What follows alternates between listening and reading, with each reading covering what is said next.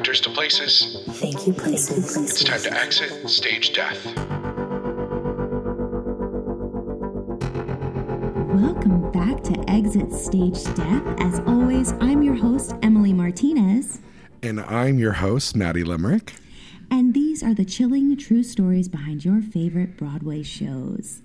Maddie, welcome back And for episode back. two. Episode two, we did it. we did it. We made more than Uh, Maddie, I am I am excited. I'm ex- well, okay. It's weird to say that I'm excited because these are always usually very sad stories. But um I've been so intrigued by our topic um for a couple of years now. And um I, I, I feel like I can't stop thinking about it. So I'm really uh ex- I keep saying excited like twat, but like I, it's it's so interesting, and also I can't wait to hear your interpretations or even mm-hmm. just reactions to some of the things that I learned. Today we are talking about the tragic story and the mystery that is Natalie Wood and her death. Uh, I've been so excited since we decided that this was what you were going to lead in with like months ago. I've been so excited because it is something that I am always ready to talk about and always ready to hear somebody else's interpretation of because it is whoa, whoa, wild. Whoa, whoa, whoa! I love that. It is whoa, whoa, wild. Whoa, whoa, for- wild. sure it's just like there's so number one There are so many um just different stories that was like it's hard to bring a timeline together because people were like uh rotted with guilt years later. So um you know actually hearing about like or actually hearing um, people's truths, and then at the end of the day, it's like, well, will we ever know the truth? Because the person who knows it to a T is not with us anymore, and so we may never know. But um, but hey, that's why we talk about it, and that's why we talk about stories and bring awareness to things mm-hmm. like this. So hopefully, history doesn't continue to repeat itself. And Well, and it's one of those things hmm. too that's also just like pre-internet, and so so mm-hmm. much of what we heard and how the story was told was controlled by the people that wanted to control it, by the studios, by the people involved. And so today, if this happened now, I mean, even like look at Naya Rivera when she mm-hmm. passed last summer, oh we immediately heard about it. We immediately knew what was happening. We immediately heard about the toxicology report, but mm-hmm. that also there was a body in that situation. Well, an, an assumed body, and so. Uh, I can't wait to hear this. All So let's jump in. Let's get in. Let's talk Natalie Wood. West Side Story is a musical conceived by Jerome Robbins with music by Leonard Bernstein, lyrics by Stephen Sondheim, and a book by Arthur Laurents. Based off of Shakespeare's Romeo and Juliet, West Side Story is a tale of star-crossed lovers in the 1950s New York, filled with romance, dancing, and incredible talents. The OG production ran for 732 performances, uh, brought, brought about Sondheim's Broadway debut, and was nominated for six Tonys, winning two. It It's would go on to be, little show. I know, just like a cute little It's show, like it's a cute little show. It's a cute little jaunt. like total flop, but you know, just like it, You know.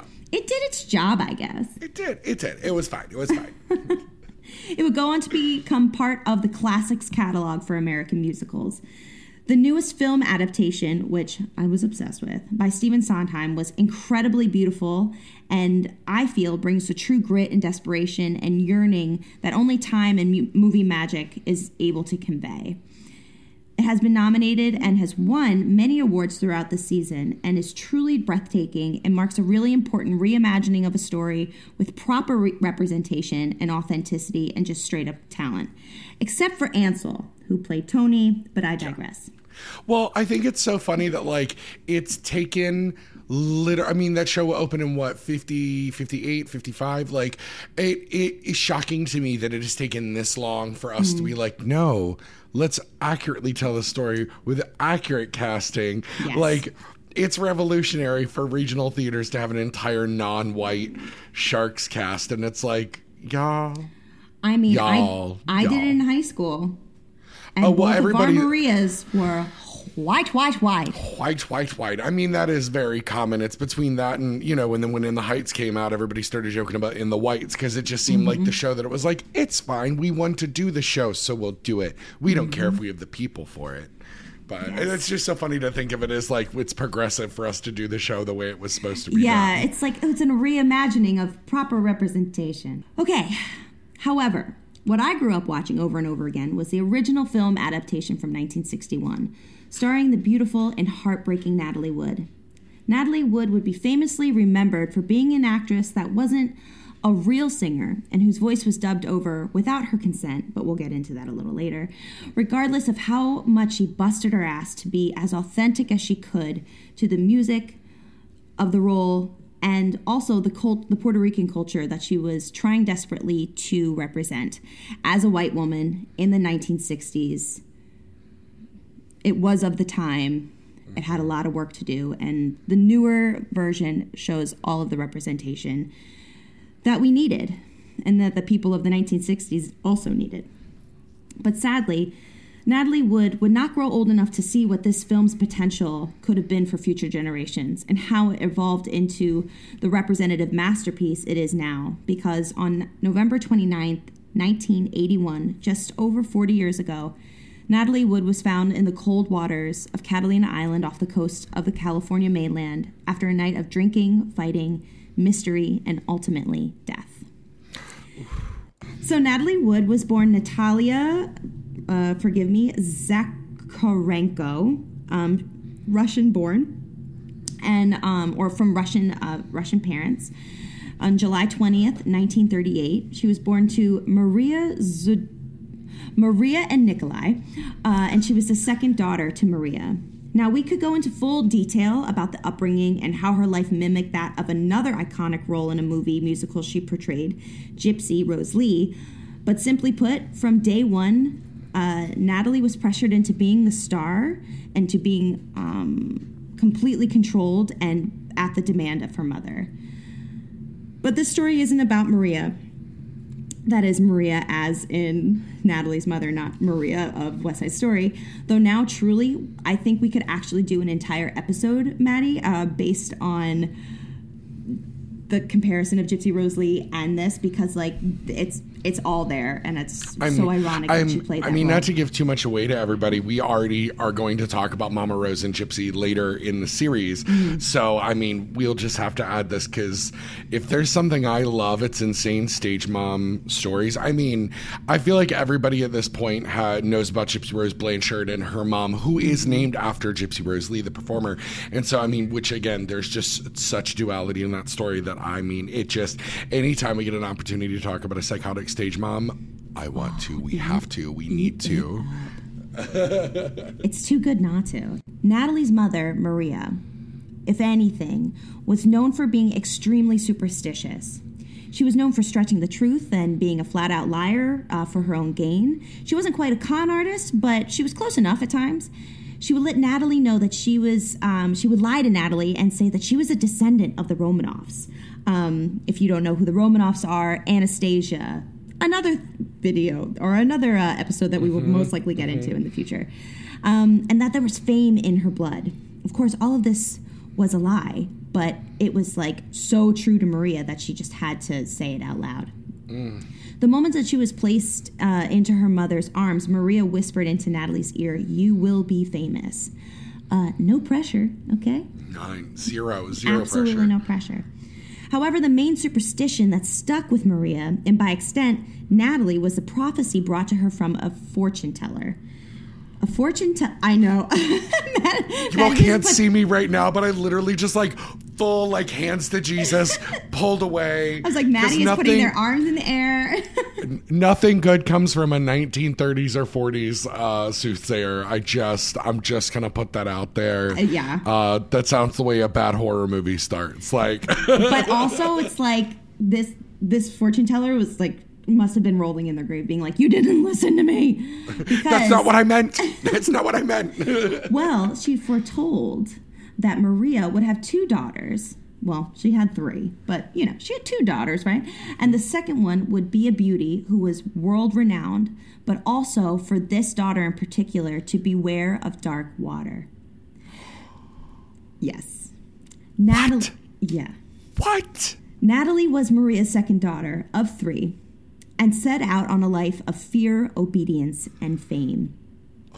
I could seriously go into all the details of Natalie Wood's upbringing within an, within the Hollywood studio and what she went through, but we could literally be here all day, night, whatever. So that will be for another day. But key things to remember about this time is that Natalie, like so many other starlets of this golden age of films, um, would be forced into the Hollywood studio system and be held tight under their control with everything everything about these actors from what they wore to who they dated to what their identities were. It was all about control, it was all about obedience, never ask questions, and especially for Natalie and for other women in the industry back then was to be a very good girl and always pay attention because it would be ripped away from you in a moment's notice. Oh, that makes me feel so gross. Right? It- ugh. It's so Ugh. disgusting. So when that came to fears of Natalie, um, Natalie was literally just meant to grin and bear it. This phobia of dark water was truly with Natalie her entire life. So much so that she was terrified to literally wash her face, afraid to take a tub, or take, take a tub, afraid to take a bath in the tub. And she became just um, what's what's that uh, what's that what's that phobia or what's that thing when you're literally afraid of everything? Isn't that Oh. that is she was just constantly afraid of different mm-hmm. things like mm-hmm. Mm-hmm. fears upon fears because she was just guarded and controlled so much that she didn't get to experience life. She didn't get to fall down without fear of of of bruising herself because oh my gosh that would be bad for a role you know like just fears upon fears.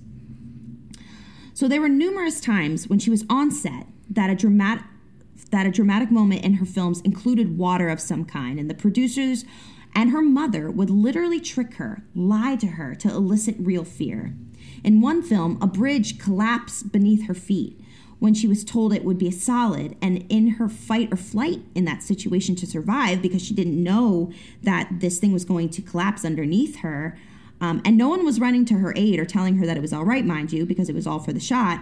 She broke her wrist by trying when she was trying to get out of the water, and it swelled up her wrist and and left a forever um, physical reminder of that traumatic event. So much so that she would wear bangles on her wrist so that she wouldn't have to see it. Um, but also, like, w- did no one have like rehearsals on set about these like traumatic No. moments? Like, No. it's just like eh, they had stunt doubles, but they were like, we'd really like you, small child, to uh, do this traumatic event. Like old Hollywood was so incredibly fucked up, and I hate it here, but um, it's just like it's wild how much things have changed, even though things are still not always great now. But it's like wild. Well, it's it like every time I get mad about SAG AFTRA or Actors Equity, I have to remind myself that it's like they are they are a burning shithole right now, but they are a burning shithole that it is still better when there was Mm-hmm. literally no protection for anyone on set. Literally. Like, I mean, when we say a different time, uh, you know, it's also like I'm sure I'll say it multiple times during the show, but it's anytime somebody goes, "Oh, I wish we could go back to the good old times," and I was like, "This is what you meant by the good old times. Fuck you. You can go back. I don't want to go back." Like it's just you know when They see the products. They see the products of the good old times because that's all the good mm-hmm. old times cared about. Mm-hmm. And it's like any any means to the to a good end. Like they don't mm-hmm. care how they got to it. So there were more situations like this. Natalie was just constantly put into situations of dark water, literally having to face her phobia constantly without her consent. So there was another film um, called The Star, starring Bette Davis. And in this time, Bette was probably the only one that was advocating for her because Natalie's mother wasn't. But they forced Natalie to jump into the waters of Catalina. Eerily enough, this is where she would ultimately lose her life uh, during a scene. So she couldn't swim. This poor woman couldn't swim. She was never taught to swim. Um, so she was taught to fear something, but not like have a resource on how to conquer a fear. Very bizarre. Um, But she was told that there were going to be men in boats that would get her if anything happened. But like literally, the bitch couldn't swim. So naturally, like she she got the courage to somehow jump into the water for the shot. But she froze as soon as she got into the water, and she almost died again because she didn't know how to swim. And from that point on, she said that she was forever cursed with nightmares of drowning. Like in um, in interviews with talk show hosts, she said like I've always had this fear of dark water, of sea water. Like I, I'm terrified of it. So it's like it was very well known that she had horrible um, associations with water. She said that she knew that she would drown if she ever went into water again, but it was just expected of her to be this good little girl, good little actress. Don't question, don't bother, don't stand up for yourself, or you will be replaced. And honestly, like, I just think that mentality in so many performing spaces still exists for anyone, um, especially for anyone who's not conventionally attractive, um, straight presenting, and white and a male. And that brings us to someone who represents all of that Robert J. Wagner, also known as RJ. Now, RJ was um, a very well known actor in Hollywood. He was kind of one of those, um, like classic, like good boy that was in the things that had just had these like chiseled good looks, and everyone was like, "Oh, RJ." And so RJ literally came into Natalie's life when she was 11 years old. On a studio lot, she saw him. She saw the 20 year old Robert J. Wagner from afar. And she was like, oh my God, Stone Cold Hottie, um, movie star. And he smiled at her because I think he was just smiling at a child that was on set.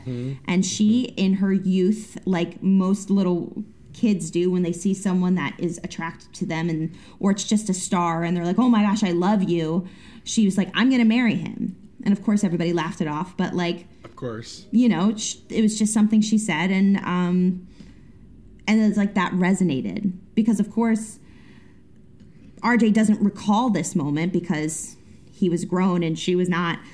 But it was probably because she was probably one of many young girls or young people that had like goo goo eyes for him Oh, of course. but RJ was also a product of the Hollywood studio system. He had his own issues that had huge effects on his future life with and without Natalie. Now, Robert J. Wagner, uh, there were many rumors flying around about him at this time that carried on for many years and continue to, I'm sure. Um, it was said that it was said that he was possibly gay or possibly bi, and that the studio wanted to do everything that they could to cover that up. Um, so they would do it with fake dates, fake relationships um, that they said were real, but other people said they were fake. Now, Robert J. Wagner has never come out of the closet, and of course, as a queer woman myself who has only recently come out, like it is not my job to uh, say if he is or not, and that's nobody's job. But I think it is a tricky line to walk because of the events that happened later in the story.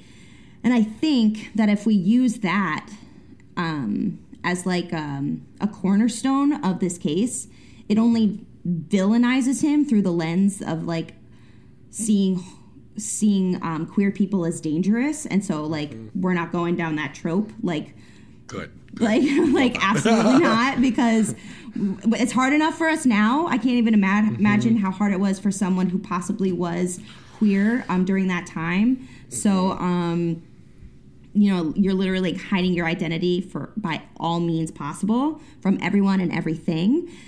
So um if if he's queer that's part of his identity and that's just a facet of who he is. Um, it's not the only thing he possibly might be. If he's not he might be completely straight. We don't know.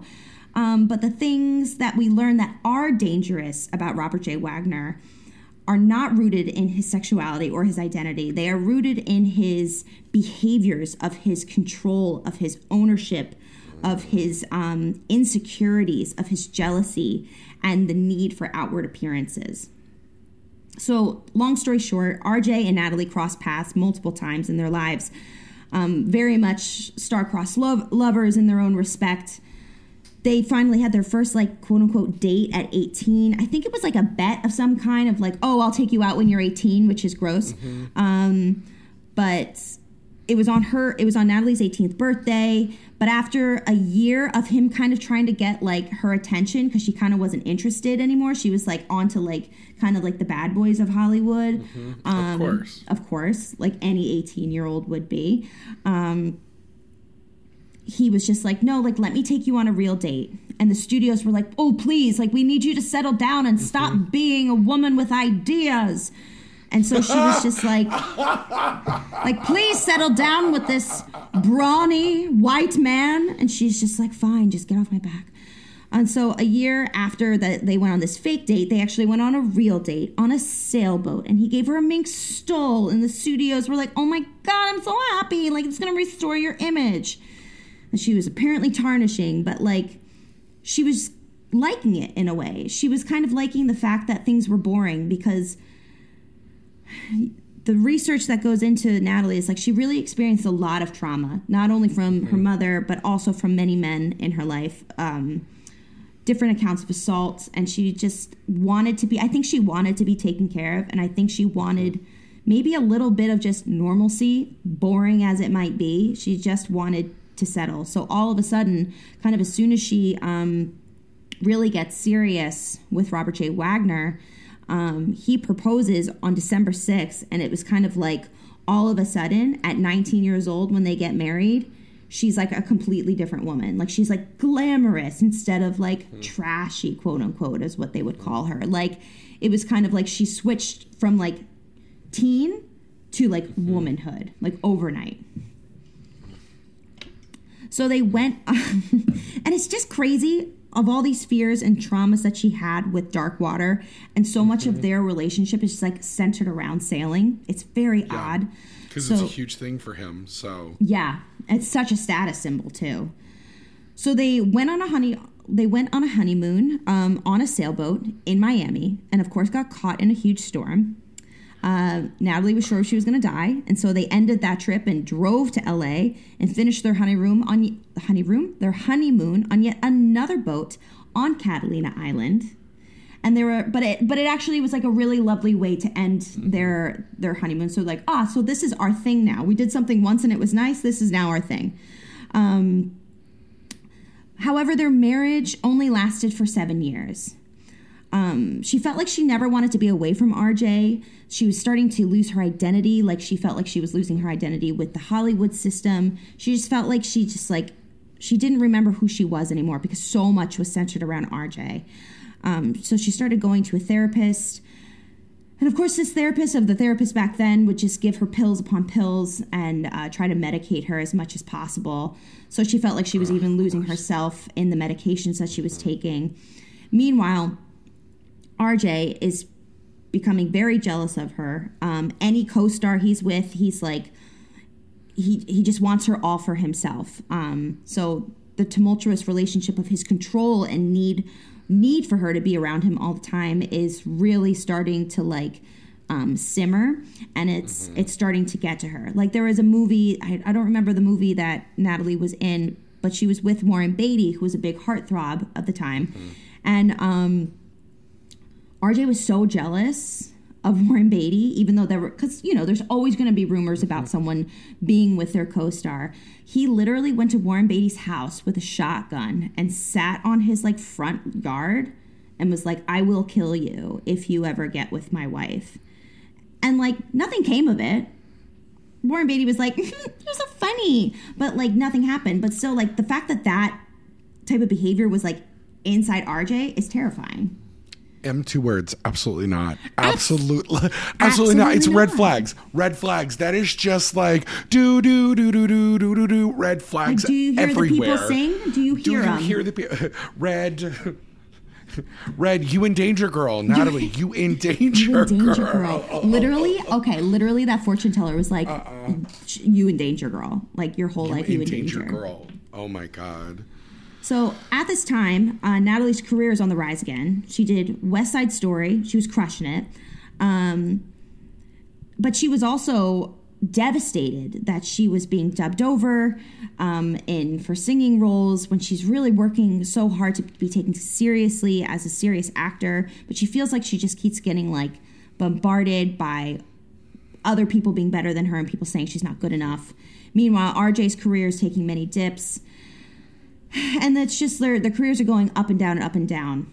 Um, but RJ, all the while, is becoming very resentful of her because he's not considered as uh, as serious an actress as she because he's doing TV and that's not as glamorous as it is today. So they're fighting a lot. They're drinking a lot in their marriage. There was actually an instance, um, but it was only like reported on once, so I don't know um, how credible this is. But apparently, there was one night where it was because it was recounted by um, the son of a neighbor who was like eight years old at the time. So he's recounting this like at his age now. And he said that Natalie came running to their house and was screaming and banging on the door saying, Please let me in. I think he's going to kill me. And the neighbors like brought her in, like tried to calm her down, let her stay the night. Um, and then she just went back to her home the next day and basically was like, oh, it's fine, it's fine, everything's going to be fine. And there was never another account of that, but they were just like, that is so odd. And it made sense that their marriage um, mm-hmm. came to an end. Apparently, according to sources, their marriage allegedly ended after uh, one night she walked in on RJ and another man being intimate. Um, she had taken many pills and drinks and she fell into a coma. I don't know if she was um, trying to end her life or if she was just trying to forget what she had seen or what she allegedly has seen. But she came to and she said that she was separating from RJ. She said that she would always love him, but they couldn't be together with this happening.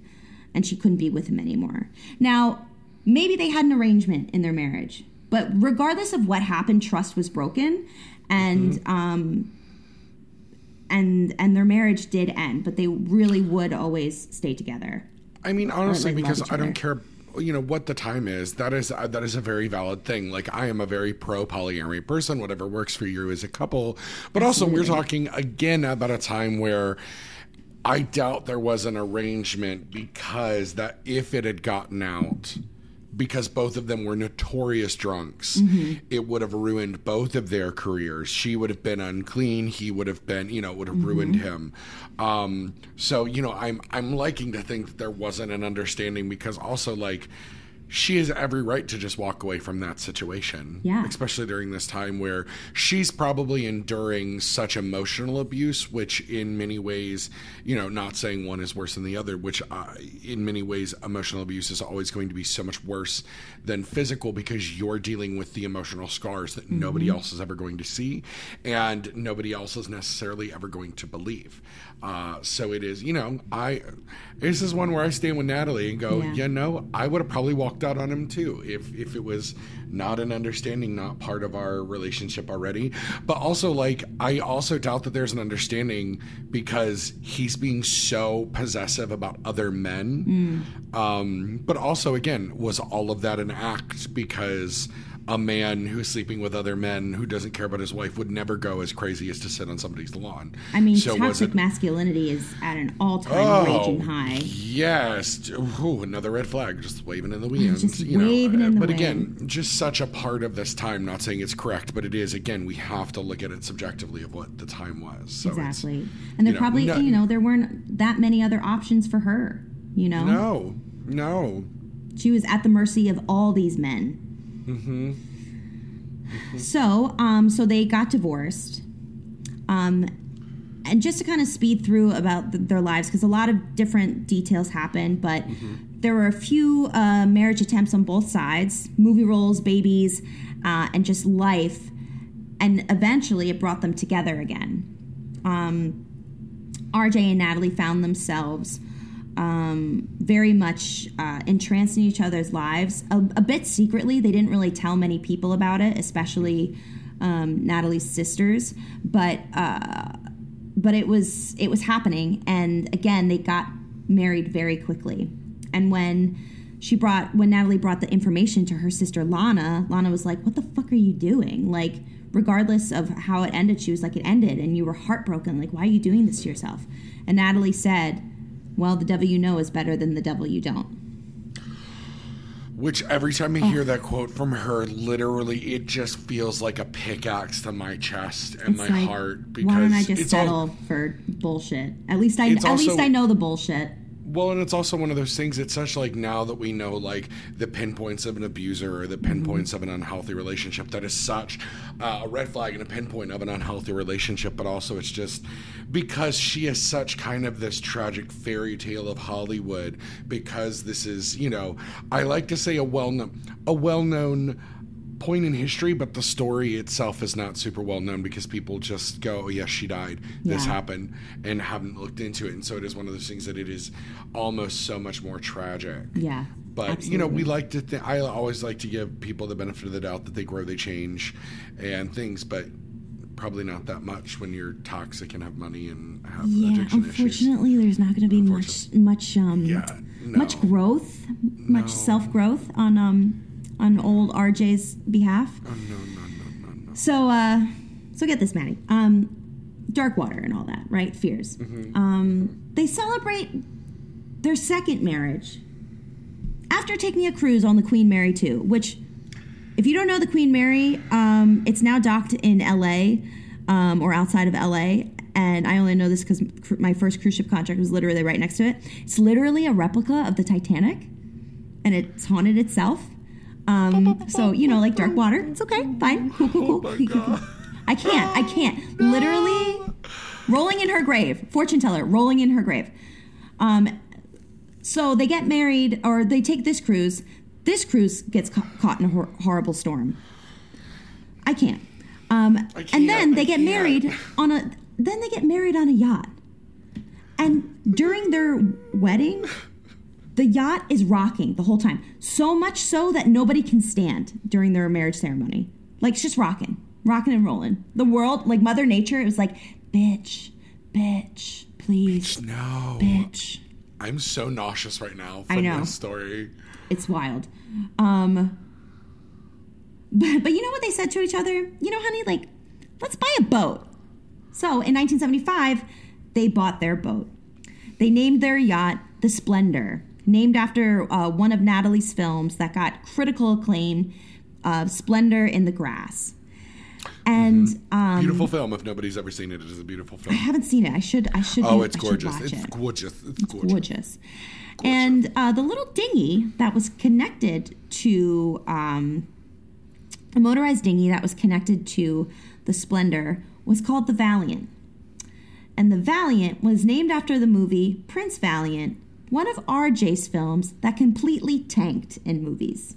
Now, they thought that this was like a hilarious joke, but you cannot tell me that this man's ego did not get bruised by this Totally. It absolutely did. like a physical representation of someone like my wife is succeeding in all these aspects and here i am this little dinghy but they loved that boat and they were on it almost every weekend with their children that they had in the uh, in the future. And by all accounts natalie seemed to be thriving every time she was on the boat. She never went into the water but every time she was on the boat she was wearing her big sunglasses being very glamorous. She she loved that lifestyle.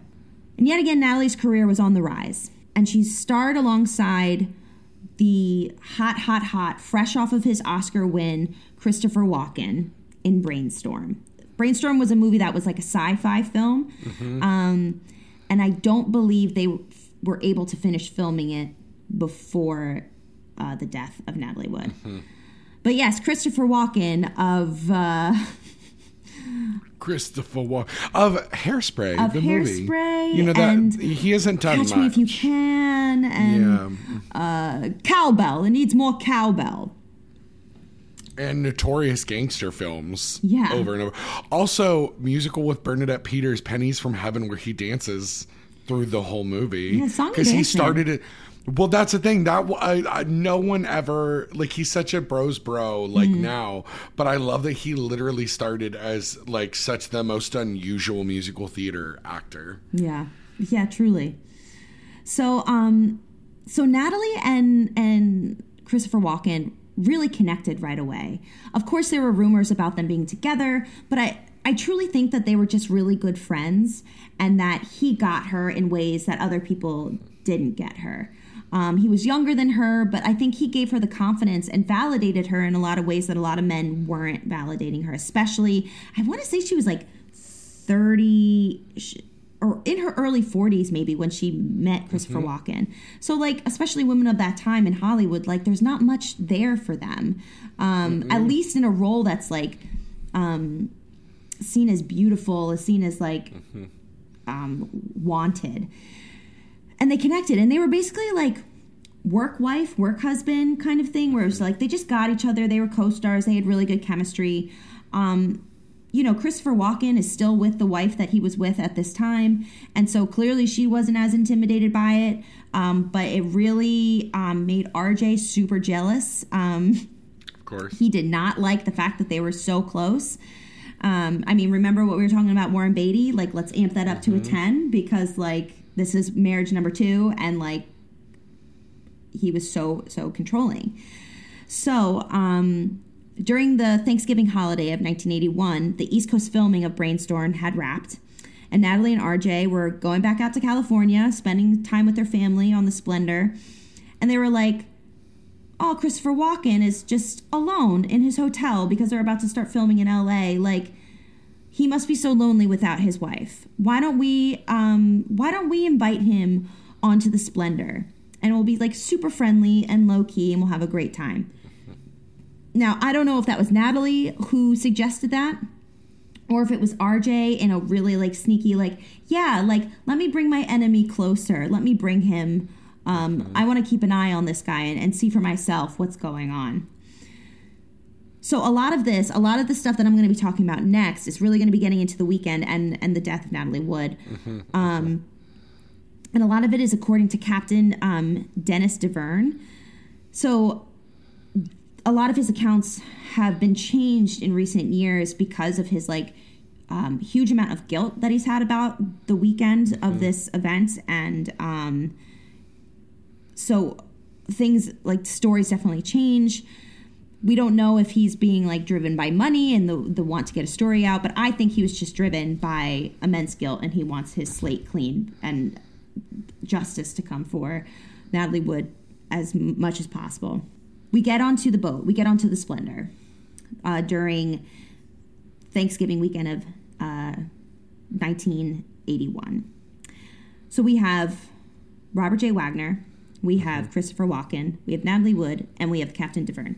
These are the only people that are on on the boat the entire time so Dennis said that there was a huge air of tension with RJ. RJ was peacocking the whole time. He just being like, "Oh, look at my boat. Look at these windows." Like very like just everything was just like, "Look at what I have and you don't." Like this is the let me shove it in your face, Christopher Walken. And Christopher Walken's like, "Oh, okay, like cool." That was my Christopher Walken impression.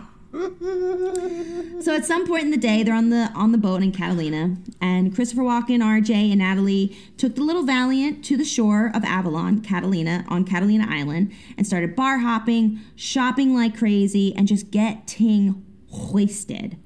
And they ended the day at El Galleon. And I gotta tell you, Maddie, I have been to El Galleon. I have me. been to this place that was one of the last places that Natalie Wood was seen alive and thriving. Um, It is this little. It's it's like a, it's like a beachfront type of bar. It's like a German kind of inspired place.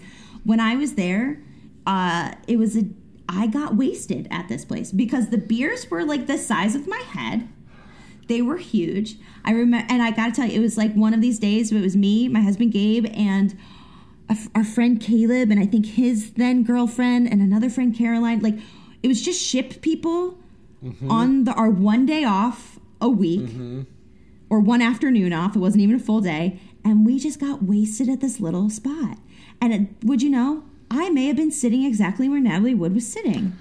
Chills. Isn't that Chills. wild? I love it. Tiny world. because like I was watching this documentary and and I was like El Galleon. I was like I wo- I wonder, and I looked and I was like, "That's the place." So on our It's social media, I will be putting. Yes. we will be putting the pictures of um, Yes. Because, We'll bish, it's wild. We'll. So, um, so they get wasted, having a great time, and they head back to the boat via the Galli- the via the Valiant, a little dinghy, and the waters were super rough. In Catalina, the the waters like the Pacific Ocean, they're always rough, but like in Catalina, I always remember like our tender boats, like we were always rocking and rolling. It was it mm-hmm. was crazy because the winds pick up a lot down there, mm-hmm. and it was just always really windy, and the waters were always choppy. It was beautiful, but it was always choppy. And Natalie starts panicking because dark water and mm-hmm. um and she's just like she doesn't even want to get back onto the splendor. Like she's just like she just has a very bad feeling. And meanwhile before she even left like her youngest daughter even like had this like freak out kind of like please don't go on the boat mom. Like please don't go. Please don't go on the boat this weekend. So that was probably in the back of her mind too of just like this impending doom. And she's also drunk, and like everybody else is. So I'm sure that anxieties may have been even higher. So since the waters were getting too rough for the boat, uh, there was a there was a decision to move the Splendor. But an argument broke out between Natalie and RJ, either about moving the boat, which is like weird. Like I don't know why there would be an argument about moving the boat, but there's a there's talks that maybe it was allegedly more about Christopher Walken and just like maybe comments being made about Christopher Walken, so it may have been more about him and and RJ's uh, jealousy of him. But regardless, a fight had broke out, and it was so bad that the captain like basically like was just he basically went to Christopher Walken's room, who had gone to um, he had gone to his cabin because he was feeling seasick, and he was just like, "Hey, like they're fighting upstairs. We need to move this boat. Can you help me? Like, can you help me like navigate it?" And Christopher Walken said, and this is what makes me question Christopher Walken and all of this, just because I think this is just a strange mm-hmm. thing to say. He goes, "Never get involved in an argument between a husband and his wife." And then he went back to sleep and it just doesn't sit well with me.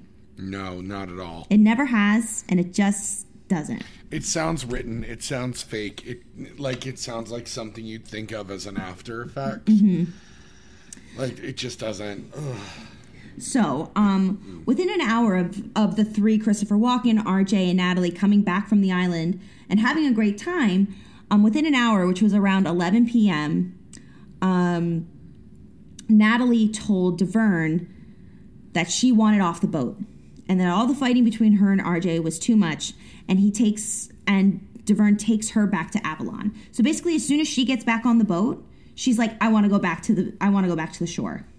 And she brings a duffel bag with all of with a lot of her stuff and she's wearing um, a red quilted uh, a red quilted down jacket that uh, we will hear more about in a little bit. So they go to the galleon and they find they find out that the next shuttle boat to the mainland in California. So she basically like she's like, I want out this trip. I want to go back to the mainland. I don't even want to be in Avalon anymore. But there were no more boats. There were no more like shuttle course, boats that night.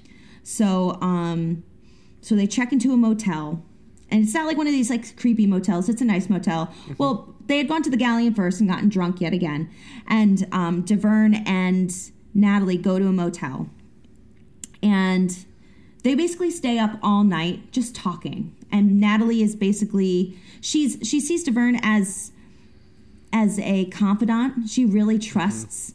Uh, this captain. They're lifelong friends. RJ's actually not jealous of him in any way. I feel like because it's probably like a brotherly, sisterly type of relationship. So it's interesting. It's very interesting that this specific person he doesn't find a threat. Um, but meanwhile, he's being so intimate with her and like hearing her soul and hearing how unhappy she is, which is like that's more intimate than like flirting with someone on a set. Like it's mm-hmm. very oh, interesting to me. A thousand percent, a thousand percent.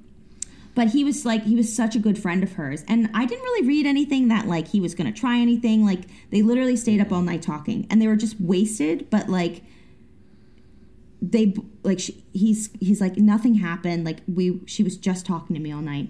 And she was saying that she wanted out of this relationship that she was done and that she really wanted to go back uh, to the mainland. But however the weird thing is is that none of this was told to the police in the first interview that all of the men had with huh yeah so according to their first interview, and we'll talk about it a little bit, but just to put it in the back of your mind, RJ, uh, Christopher Walken, and Captain Davern, they said that everybody stayed on the Splendor that night and that nobody went to the mainland.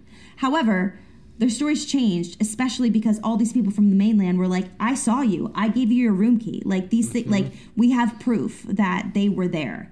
So that was just a very strange. Like, why would you lie about that? What's mm-hmm. the point of that lie?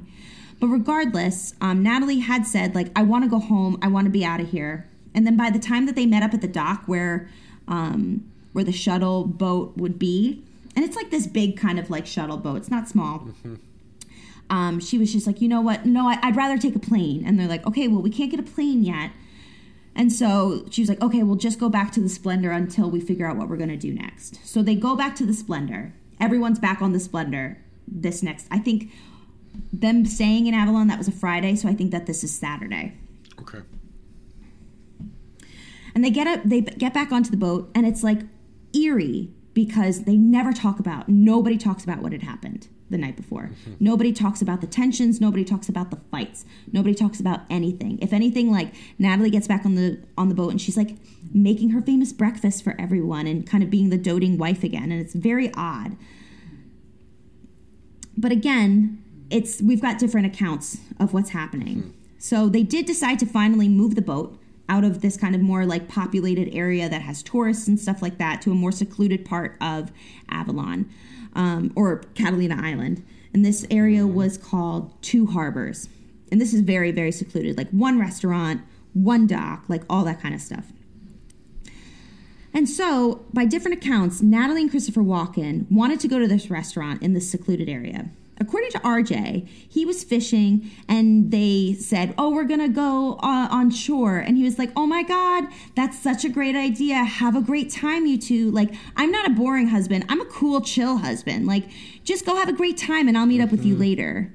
But according to Captain Davern, that is not what happened at all.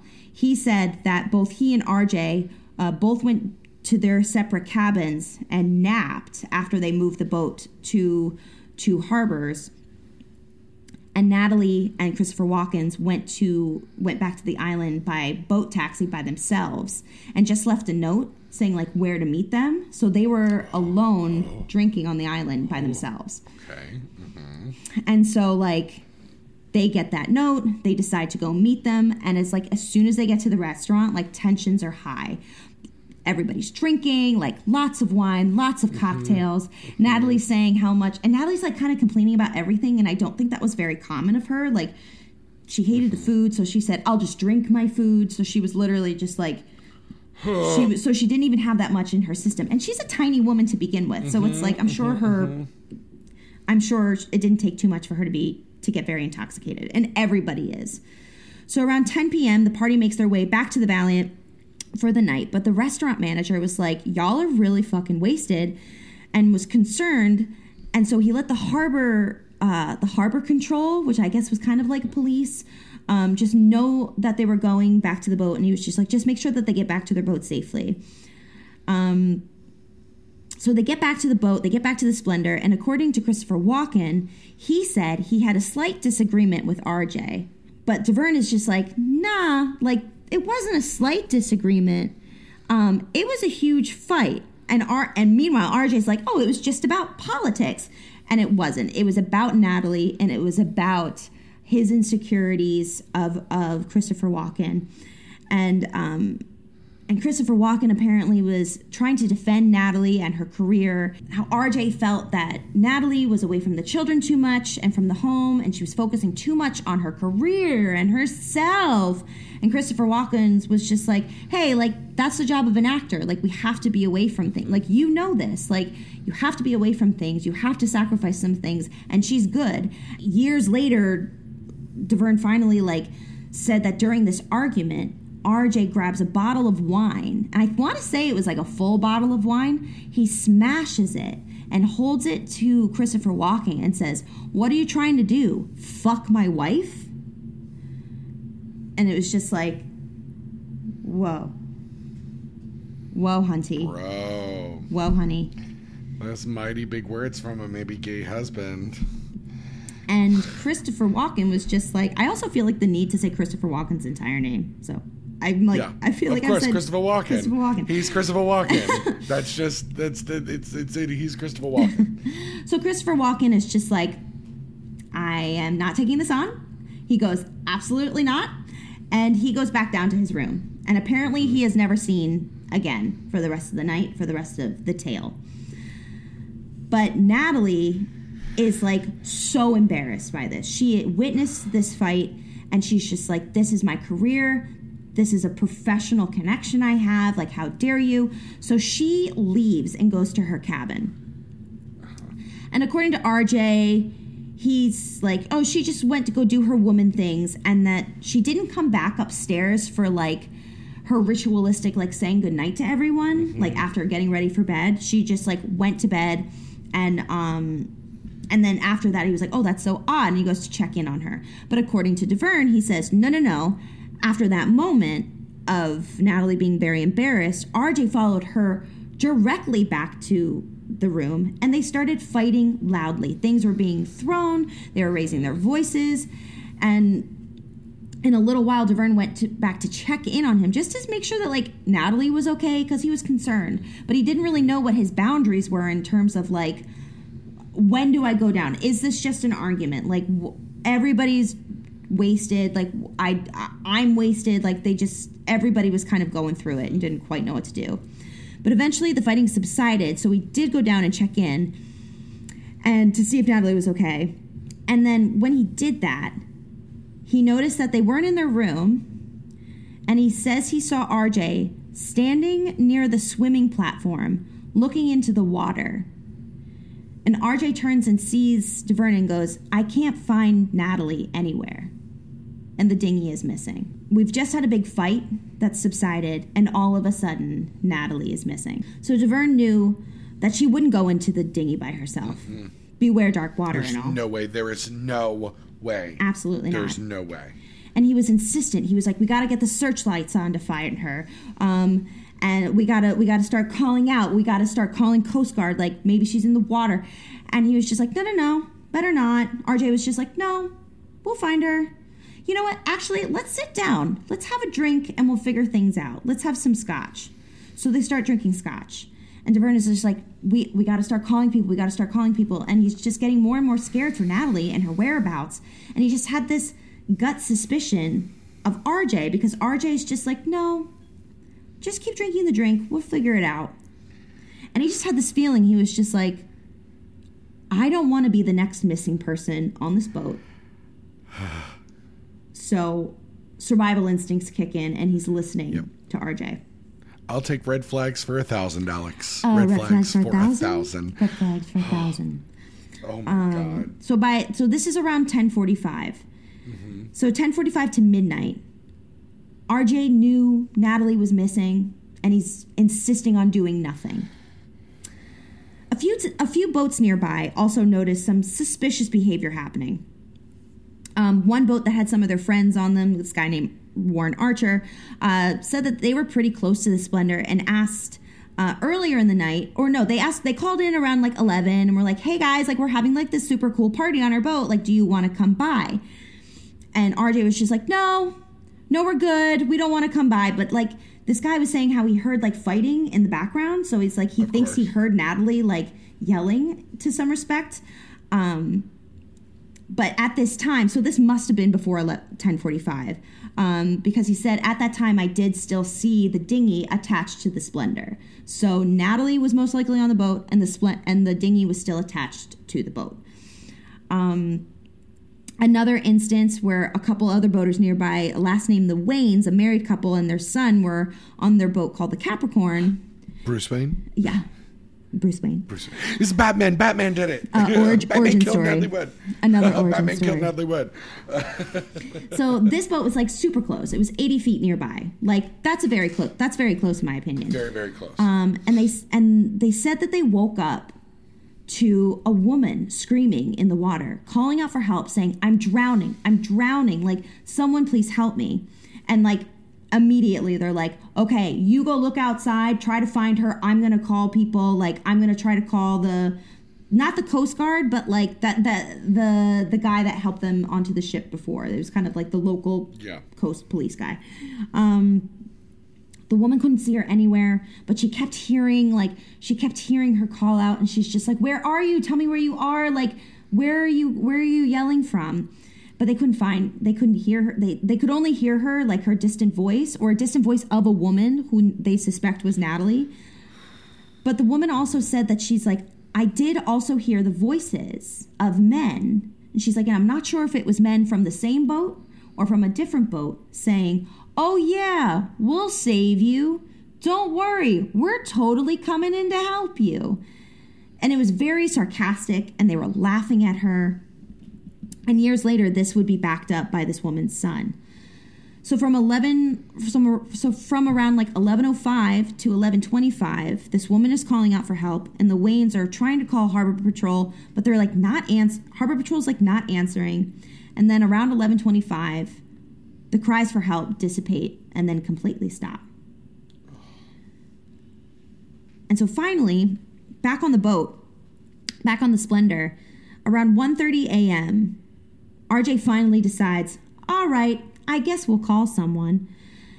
And he sends out an SOS on the radio for a missing person. He doesn't call Harbor Patrol. He doesn't call Coast Guard. He doesn't call Baywatch, which apparently is a thing. I thought that was It just the is a show. real thing. It is an absolutely real thing. I was just like, it's like Baywatch. Oh my gosh. Um, but he just calls into the ether of the radio saying missing person. So, since authorities aren't called, it's just locals. Locals who are either in boats nearby, locals who are either like on the island. Everybody's looking for Natalie. But then they're just like, um, they're checking the restaurant, they're going to the Splendor to get an idea of what happened, but no authorities are being called. Meanwhile, numerous people are coming onto the boat. Hence, more DNA is coming onto the boat. More mixing up of DNA. Like I just thought of that now. It's like, of course they would bring different people onto the boat. Well, and this is even pre DNA testing. This is like prints. Like, are you're already gonna have a hard enough time finding prints on a boat, but like once you start selling it up with anybody, and this is a time where like somebody's smoking, and so they're gonna ash and they're gonna walk through a blood stain and all Mm-hmm. These things. This is you know not that long. I mean, really, if we're talking about it, forty years ago, like. 40 years ago, and, but like how far, you know, crime scene forensics have come. Oh yeah, crazy! It's crazy how much it's it's evolved. So these locals are really doing their best, but they have they they really have no idea what they're doing. They're just trying to look around for her, and it's not their fault. And they mm. also have no idea of Natalie's fears of water. Wagner didn't tell anybody that she couldn't swim and that the chances of her taking the dinghy by herself in this dark, cold, choppy water of Catalina is the, the chances are so slim. So the harbor master is finally gotten a hold of, and when he gets to the Splendor to investigate, um, everyone is just like everyone. I think everyone, including is like R.J., Christopher Walken, Davern, like Captain Davern, like they're all just sitting around drinking around the table. Um, very strange. Nobody's looking. Nobody's being actively like trying to find her. Um, and this this is when RJ finally relays that like Natalie has a fear of the water, and he's like, you know what? I actually doubt that she'd even be in the dinghy. Just thought like, I he was just like, but you know, the dinghy was gone and she was gone, so I just figured maybe allegedly that's where she is. And everybody and everybody's like, what is what is happening? Like literally, what is happening? But RJ just keeps insisting. He's like, "No, don't bring the authorities into it. Like we're high profile. I don't want this to get out, if, especially if nothing happens. So like, please, harbor master, like don't call anybody." And the harbor master's like, "Um, Hunty, we're gonna call someone. I won't include your names in the file, but like we're calling someone." So finally, by three thirty in the morning, Coast Guard is finally called, and then at five fifteen, Baywatch is called. So that is six, at least six hours of her being gone, and nobody knows where she is, and gone, of, and nobody looking for her properly. And let's be honest, with water that moves the way that the water in that area does, she's mm-hmm. go- she is miles away at this point. Well, divers were finally brought in. We got experts in, and mm-hmm. come morning, they found the Valiant, and the Valiant was found tangled up in kelp near this little cave. Baywatch goes in and they pull it out and they're swimming with it and they notice that the key is in the off position. The oars have not been moved. They're not in like the rowing position. Um, and it just didn't look like someone was had even been inside it.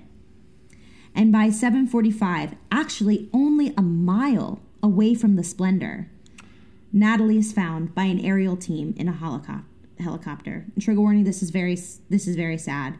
She's found floating just below the surface.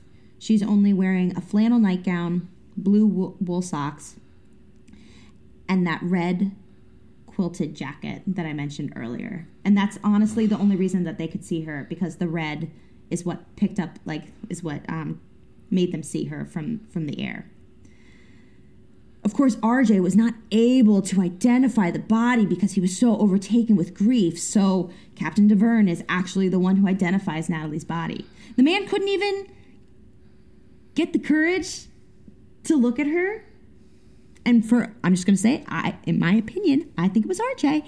and um, and he he can't even like look at her. This woman that he said he was loved so much.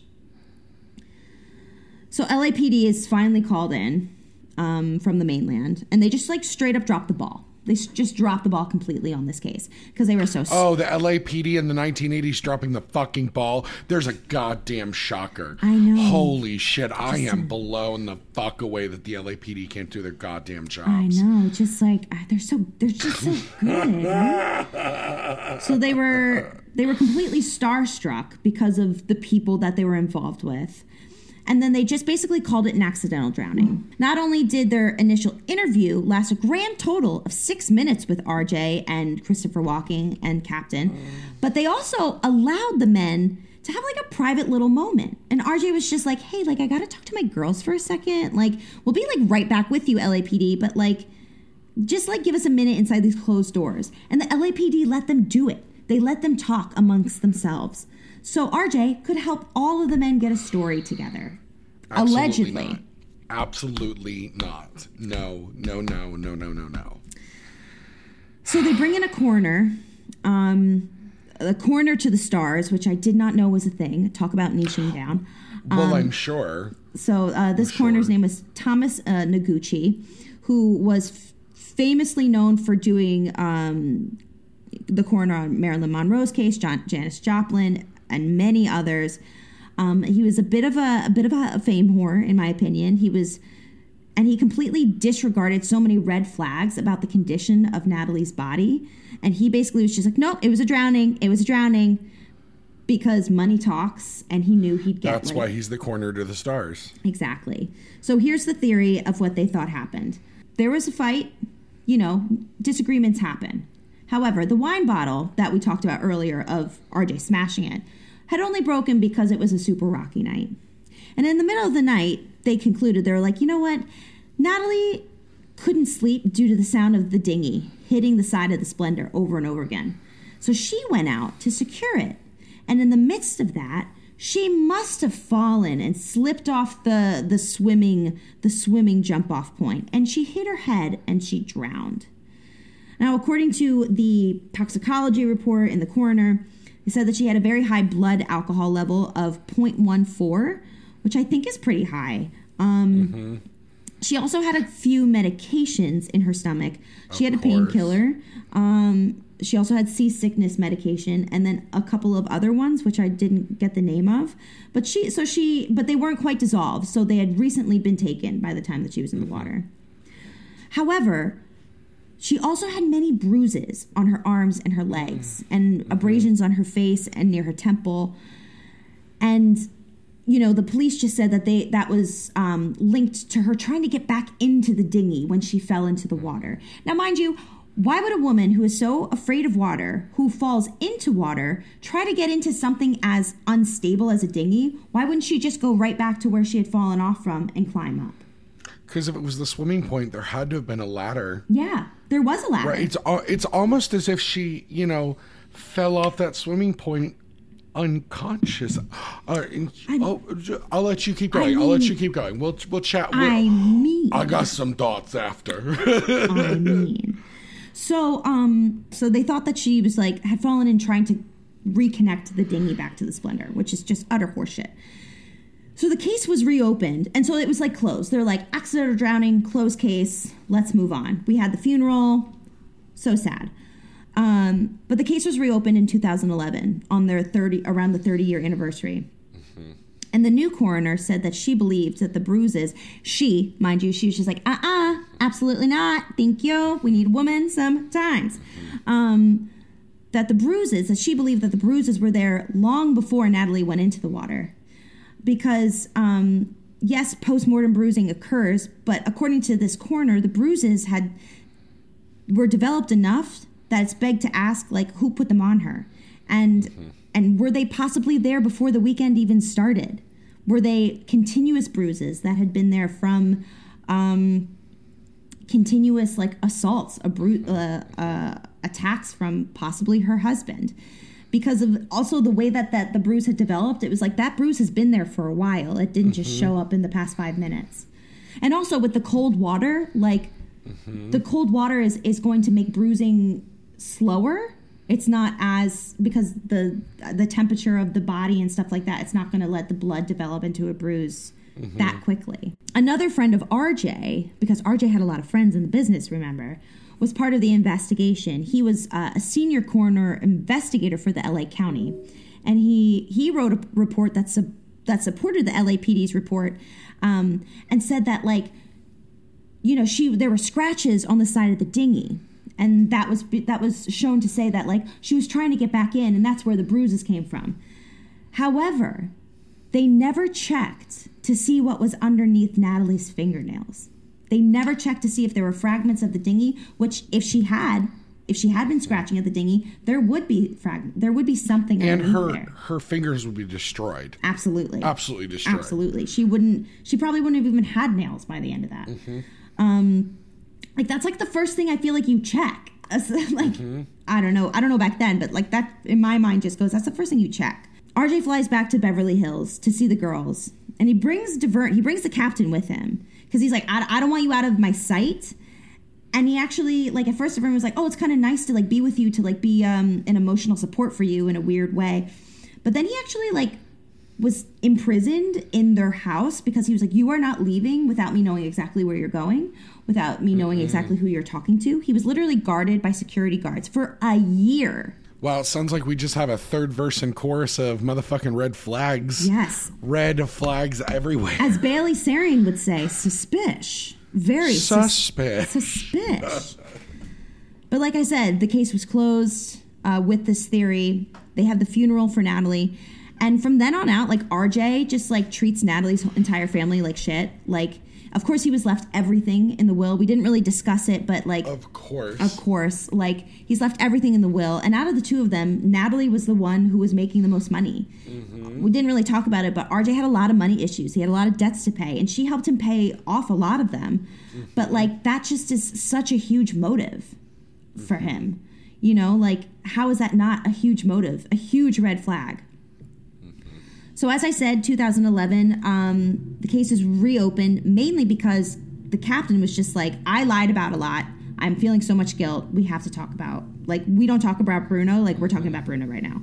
Um, and so in 2018, um, like, this case is still open now. And in 2018, RJ finally, after him writing his memoir, like, he wrote a memoir where he literally said, Oh, yeah, I broke the glass bottle out of an argument. Like he he just like defaced the lie that he said to the police. Like he just brought it out.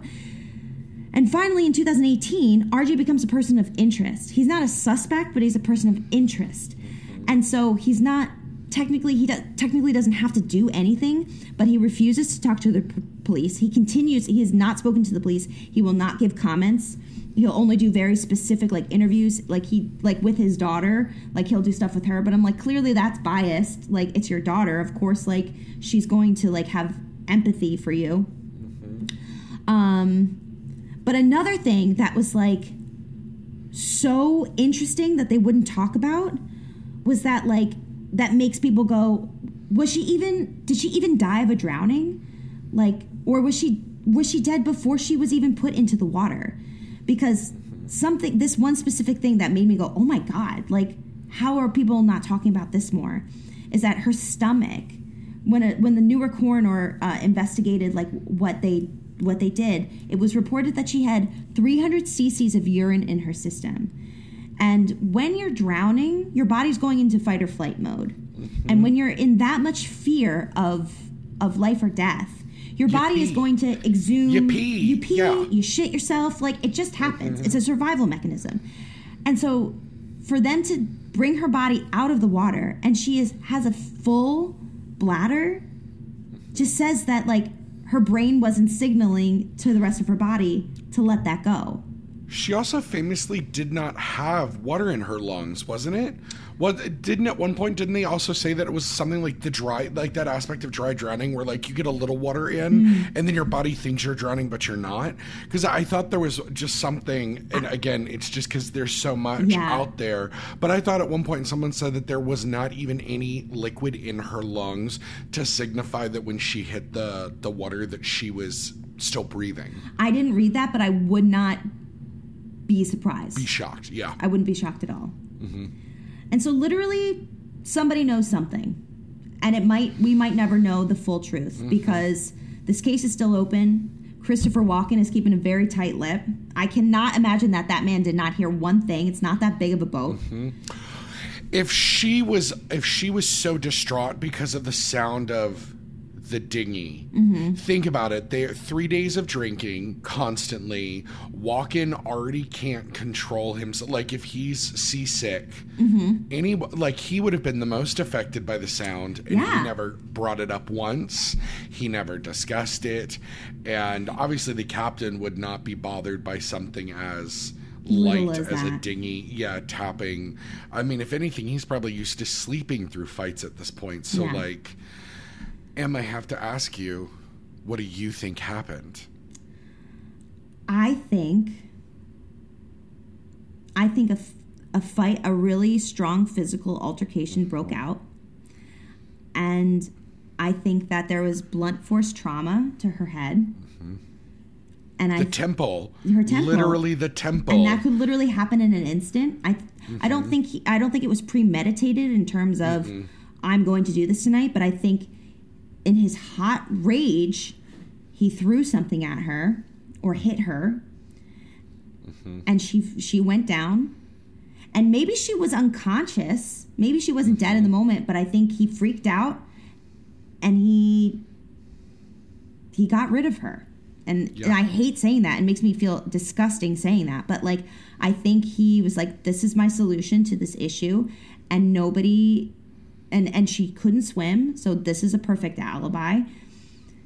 But I don't think we'll ever know the truth until, I mean, RJ is 92.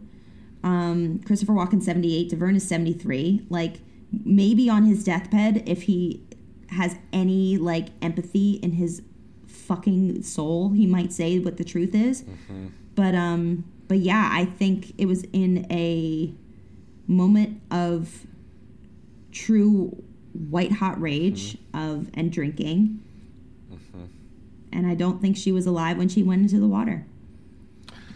I don't think so. Well, I, you know, I do also. The thing there is the other family that swears they heard her yelling. But then there's that, and then there's that. Now, but but also, if you think about it, you can be unconscious. But even in California, that water is going to be chilly when they hit it Mm-hmm. in a November. So she could have been unconscious and then woke up in the water, True. freaking out. True. I'm gonna tell you honestly what I think. Please do. I think there is some validity to the rumors that there was a queer storyline to RJ. Mm-hmm. Um, Walken was a softer masculine energy. I did read about this and I wasn't sure, so please come come come So, well, I'm not even, and I don't want to smear, schmear. I don't want to smear, because what I'm thinking is at this point, maybe when RJ and Wood got back together, there was an understanding the second time around, or um, there's a thing. But also, in most situations of of spousal abuse, the biggest violent moment works up to that. So there are Yeah. little things that start. So I'm wondering if literally the day before because Walken and RJ do seem to get along. RJ seemed to be showboating not just to like make him feel bad but also to make himself look really great. Yeah. I'm wondering if there was a mutual attraction from both part partners in the mm-hmm. coupling to Walken yeah. And, And it maybe wasn't like discussed the jealousy was like, I want him. And uh, well, and I'm thinking what happened the day before is RJ maybe tried to put the moves on. Mm. Walken was like, "Man, that's not my thing," or maybe it was his thing. Who knows? But then also maybe Natalie was also his thing, Yeah. and RJ got really resentful that maybe Natalie was trying to like put her bid in for Mm-hmm. for the land grab if you will and Walken was far more land grab. intrigued in that and so by the time that they get back that is what yeah, RJ has talked himself into this tizzy that again if no one can if if no one can have her if she's not 100% his kind Mm-hmm. of deal And so And that's why I feel mean, like you can't introduce that type of relationship into your love life if you're not completely secure in yourself.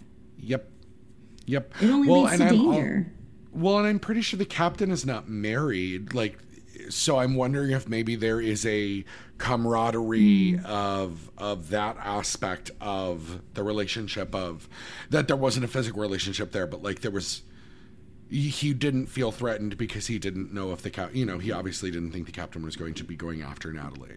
Um, it's just so strange that Christopher Walken is literally so tight-lipped Yep. about all of this. I- like allegedly, these are this is of course just Oh. our opinion, but like Okay, but also like how catastrophic would it be? I mean, because he's at the point where he does what he wants with his career. Mm-hmm. He never has to work again if he doesn't want to.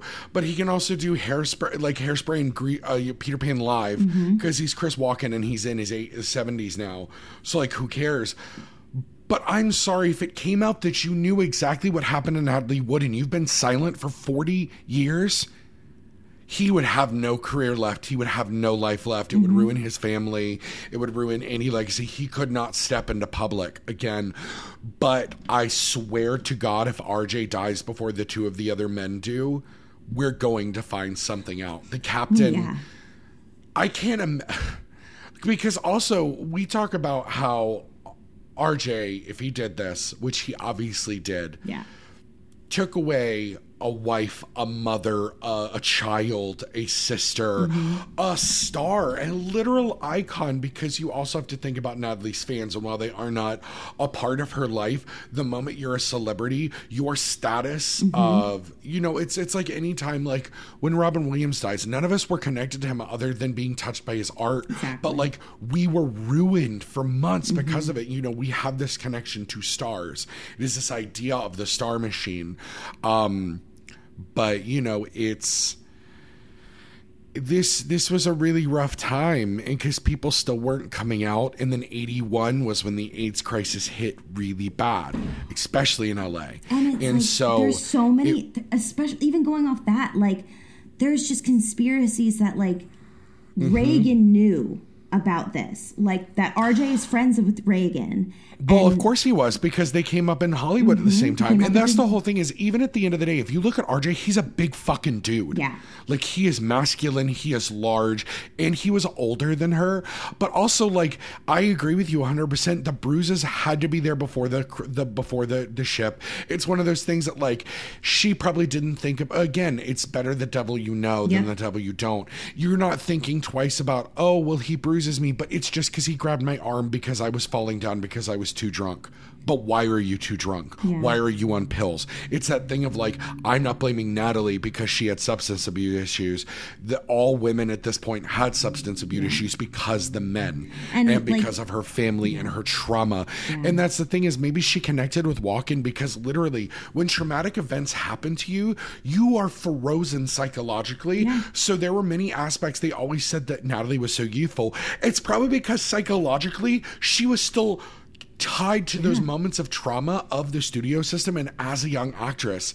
So like there's just so much there to unpack that of course she like felt connected with a younger actor. And she didn't like she grew up. We didn't get. I didn't get to go into it so much because there's so much info. But like, she grew up not really getting to experience what real unconditional love was. Mm-hmm. Like her love for her that was shown to her was truly transactional between her mother Mm-hmm. and her. And her father was like, he was kind when he was sober, but he was very he was very violent when he was drunk.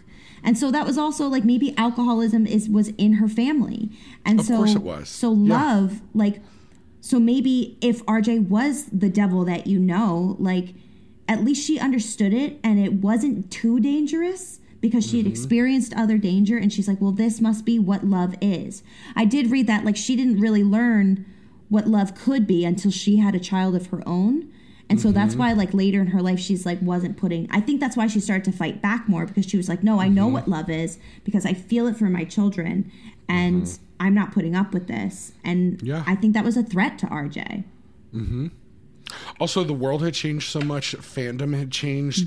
The aspects. I mean, even if just think of the difference between when she filmed filmed West Side Story to 25 years later when she was filming um, uh, the, the this new picture, like the Hollywood machine had changed so much, and while it still wasn't looking out for the actor in the best, but it's like there is a dark, deep circle of, of the worst part of hell for people like RJ. Absolutely. Because even even if he didn't do it, and even if it was an accident, because it doesn't make it right. But accident, if if you could have just said it was an accident. And taken some responsibility because even then nobody would have still believed him. We would still be having this conversation.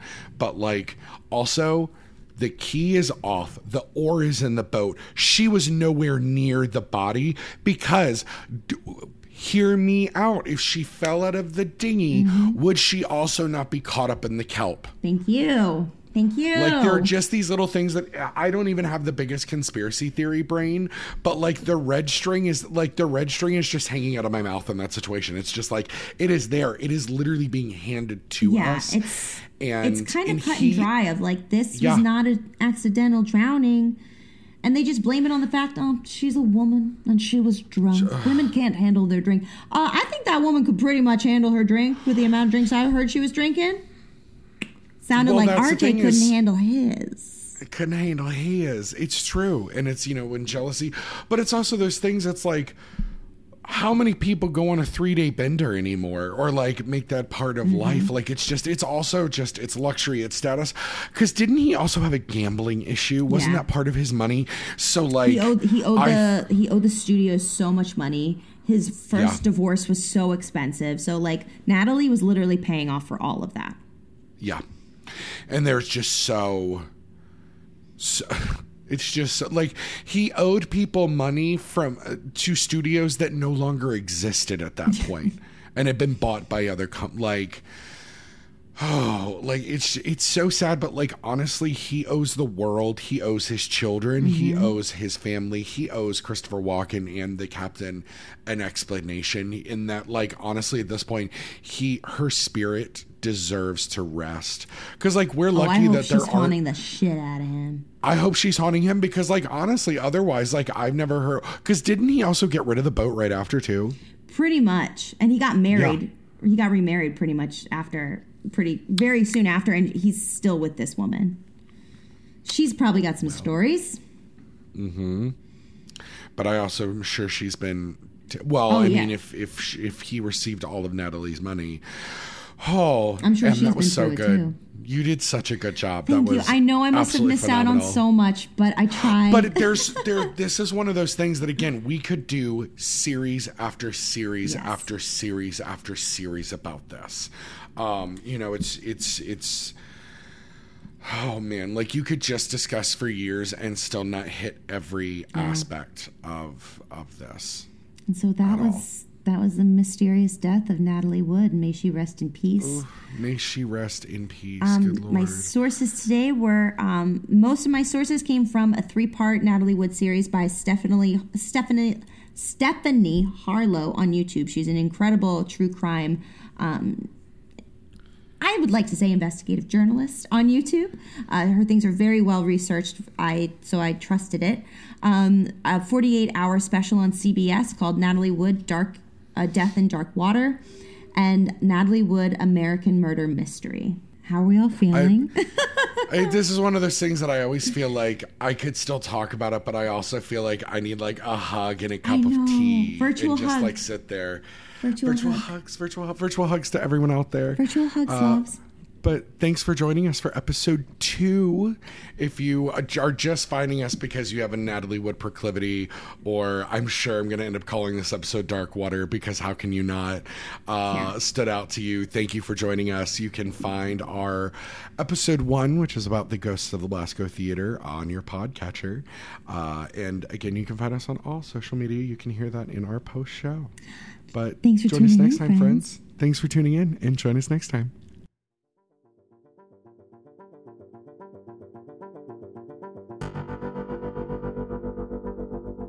Thank you for joining us for today's episode. Exit Stage Death is brought to you by Dreamer Productions. This episode was audio engineered and edited by Maddie Limerick. And our theme is Antisocial Dance Party by Brett Eagleston from the Let's Rewatch podcast. You can find us on Instagram at Stage Death Podcast. on Twitter at Stage Death Pod. And send us your favorite chilling theater stories at stagedeathpodcast at gmail.com. You can find us on patreon.com at Dreamer Productions, where your donation of $2 a month keeps quality content coming your way on your favorite podcatcher app. Join us for more chilling true stories on the next episode of Exit Stage Death.